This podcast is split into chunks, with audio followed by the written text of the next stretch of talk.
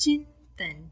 चिंतन कार्यक्रम के सभी श्रोताओं का मैं रचना मुकेश हार्दिक अभिनंदन करती हूँ। सुप्रभात। एक व्यक्ति जीवन से हर प्रकार से निराश हो गया था। लोग उसे मनहूस के नाम से बुलाते थे। एक ज्ञानी पंडित ने उसे बताया कि उसका भाग्य फला पर्वत पर सोया हुआ है। अगर वो उसको जाकर जगा ले तो भाग्य हमेशा उसके साथ रहेगा। बस फिर क्या था? वो चल पड़ा अपना सोया भाग्य जगाने। रास्ते में जंगल पड़ा तो एक शेर उसे खाने को लपका तो वो बोला, भाई मुझे मत खाओ, मैं अपना सोया भाग्य जगाने जा रहा हूँ। शेर ने कहा, तुम्हारा भाग्य जाग जाए तो मेरी एक समस्या है, उसका समाधान पूछते लाना। मेरी समस्या ये है, मैं कितना भी खाऊं, मेरा पेट भरता ही नहीं है। हर समय पेट भूख की ज्वाला से जलता रहता है। मनुष्य ने कहा, ठीक है। आगे जाने पर एक किसान के घर उसने रात बिताई। बातों बातों में पता चलने पर कि वो अपना सोया भाग्य जगाने जा रहा है।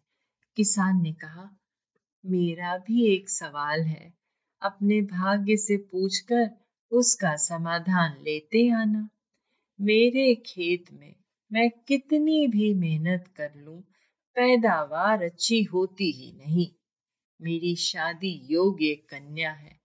उसका विवाह इन परिस्थितियों में मैं कैसे कर पाऊँगा? मनुष्य बोला, ठीक है। और आगे जाने पर वो एक राजा के घर मेहमान बना। रात्रि भोज के उपरांत राजा ने ये जानने पर कि वो अपने भाग्य को जगाने जा रहा है, उससे कहा, मेरी परेशानी का हल भी अपने भाग्य से पूछते आना। मेरी परेशानी ये है कि कितनी भी समझदारी से राज्य चलाऊं, मेरे राज्य में अराजकता का बोलबाला ही बना रहता है मनहूस ने उससे भी कहा, ठीक है अब वो पर्वत के पास पहुँच चुका था। वहाँ पर उसने अपने सोए भाग्य को हिलाकर जगाया। उठो उठो, मैं तुम्हें जगाने आया हूँ। उसके भाग्य ने एक अंगड़ाई ली और उसके साथ चल दिया।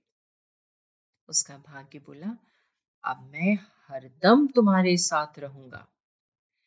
अब वो मनहूस नहीं रह गया था, बल्कि भाग्यशाली व्यक्ति बन गया था और अपने भाग्य की बदौलत वो सारे सवालों के जवाब जानता था।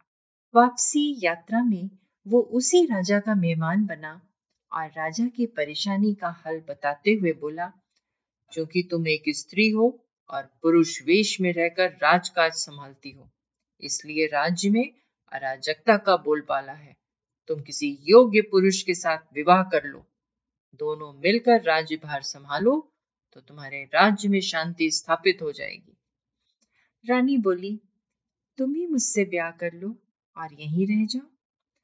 भाग्यशाली बन चुका वो मनहूस इनकार करते हुए बोला, नहीं नहीं, मेरा तो भाग्य जाग चुका है, तुम किसी और से विवाह कर लो। तब रानी ने अपने मंत्री से विवाह किया और सुखपूर्वक राज्य चलाने लगी।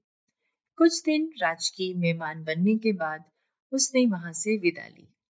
चलते चलते वो किसान के घर पहुँचा और उसके सवाल के जवाब में बताया कि तुम्हारे खेत में सात कलश हीरे जवाहरात के गड़े हैं। उस खजाने को निकाल लेने पर तुम्हारी ज़मीन उपजाऊ हो जाएगी और उस धन से तुम अपनी बेटी का ब्याह भी धूमधाम से कर सकोगे। किसान ने अनुग्रहित होते हुए उससे कहा मैं तुम्हारा शुक्रगुजार हूँ। तुम ही मेरी बेटी के साथ ब्याह कर लो। पर भाग्यशाली बन चुका वो व्यक्ति बोला, नहीं नहीं, मेरा तो भाग्योदय हो चुका है। तुम कहीं और अपनी सुंदर कन्या का विवाह करो। किसान ने उचित वर देखकर अपनी कन्या का विवाह किया और सुखपूर्वक रहने लगा। कुछ दिन किसान की मेहमानबाजी भोगने के बाद वो जंगल में पहुँचा। और शेर से उसकी समस्या के समाधान स्वरूप कहा, यदि तुम किसी बड़े मूर्ख को खा लोगे तो तुम्हारी ये शुदा शांत हो जाएगी। शेर ने उसकी बड़ी आवभगत की और यात्रा का पूरा हाल जाना। सारी बात पता चलने के बाद शेर ने कहा कि भाग्योदय होने के बाद इतने अच्छे और बड़े दो मौके गवाने वाले इंसान तुझसे बड़ा मूर्ख और कौन होगा? तुझे खाकर ही मेरी भूख शांत होगी। और इस तरह वो इंसान शेर का शिकार बनकर मृत्यु को प्राप्त हुआ। दोस्तों, यदि हमारे पास सही मौका परखने का विवेक और अवसर को पकड़ लेने का ज्ञान नहीं है तो भाग्य भी हमारे साथ आकर कुछ नहीं कर सकता। चिंतन ज़रूर करिएगा। आप सबका दिन शुभ एवं मंगलमय हो।